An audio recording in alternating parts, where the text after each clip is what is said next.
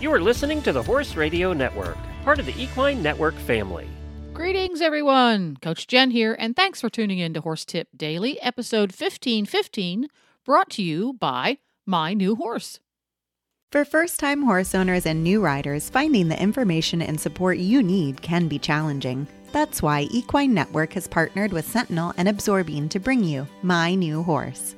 From important horsekeeping information and how to videos to social media communities, exclusive experiences, and more, My New Horse is your one stop shop for riders of all levels and disciplines looking for easy to understand horse care information and guidance. Start your horse ownership journey today. Visit mynewhorse.com.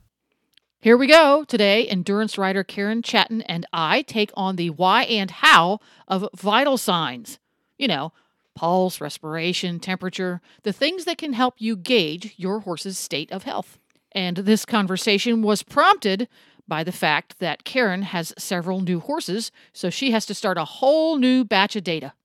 Um, I really need to get more familiar with these new horses. So I got out my index cards, which I've always kept in the barn, and I write down periodically all the stuff that I need to know so I know what their vitals are at rest, which is really important. So the things that are important to check is you want to be able to check your horse's heart rate, which typically should be at rest between 28 and 44 beats per minute, but you want to get familiar with that so you know what is normal so that if when something isn't normal, you're, you know, you know, and then you can, you know, take steps to remedy that.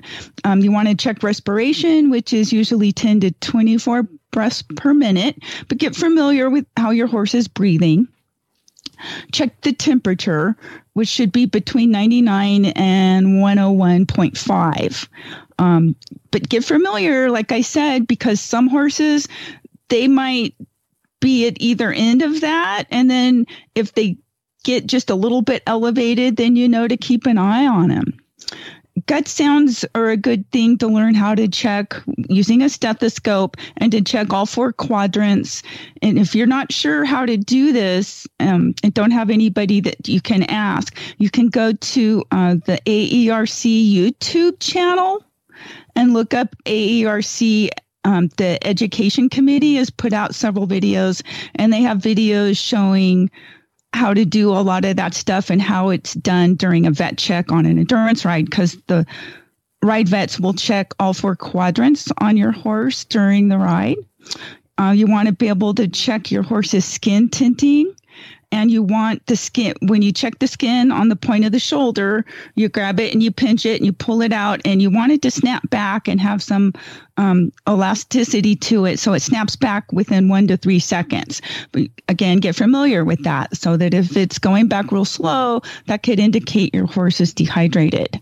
And the same for checking gums. You lift up your horse's lip and you press your thumb against the um, your horse's gums and you want to see the skin color come right back to pink fairly fast. So basically, those are most of the important things. It, but you just want to go over your whole horse, you know, get them familiar with you checking and touching and, and handling them all over so that if they need a vet to do it, or you go to an endurance ride and the vet does a vet check to vet you in during the ride. Your horse needs to know how to be handled and accept having their you know gums and skin tenting and the uh, stethoscope placed on him. You know, um, the next the next step that I'm going to be doing with my new horses is I'm going to be working on teaching them how to trot out and back because that's also an important thing that'll help tell you if there's, you know, um, you can do a CRI, which we've talked about on the show, where you check your heart rate initially and then you trot out and back and check it again. And that will tell you if uh, the horse is stressed, if the heart rate goes back up or if it comes right back down to where it was or lower. So those are all, you know, really good things to learn to check.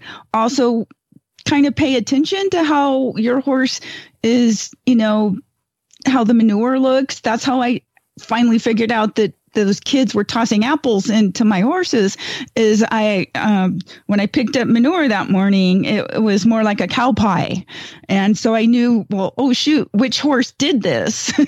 so then I I was following the horses around trying to wait for the next one to poop to see if I could figure out which one.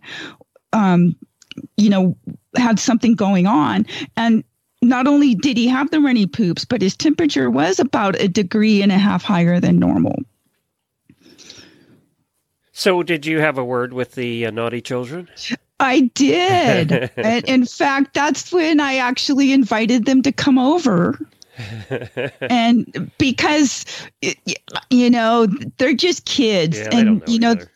they they don't and they had a lot of fruit on their side of the fence and they just wanted to see the horses so i just had them all over and i there were three of them and i gave them all a brush and got the horses out and they got i got some free grooming out of it and they got an education. Well that's a good way to handle it rather than just yelling at them well yeah yeah i mean that, so. that was the better way to handle it. Well done. Yeah.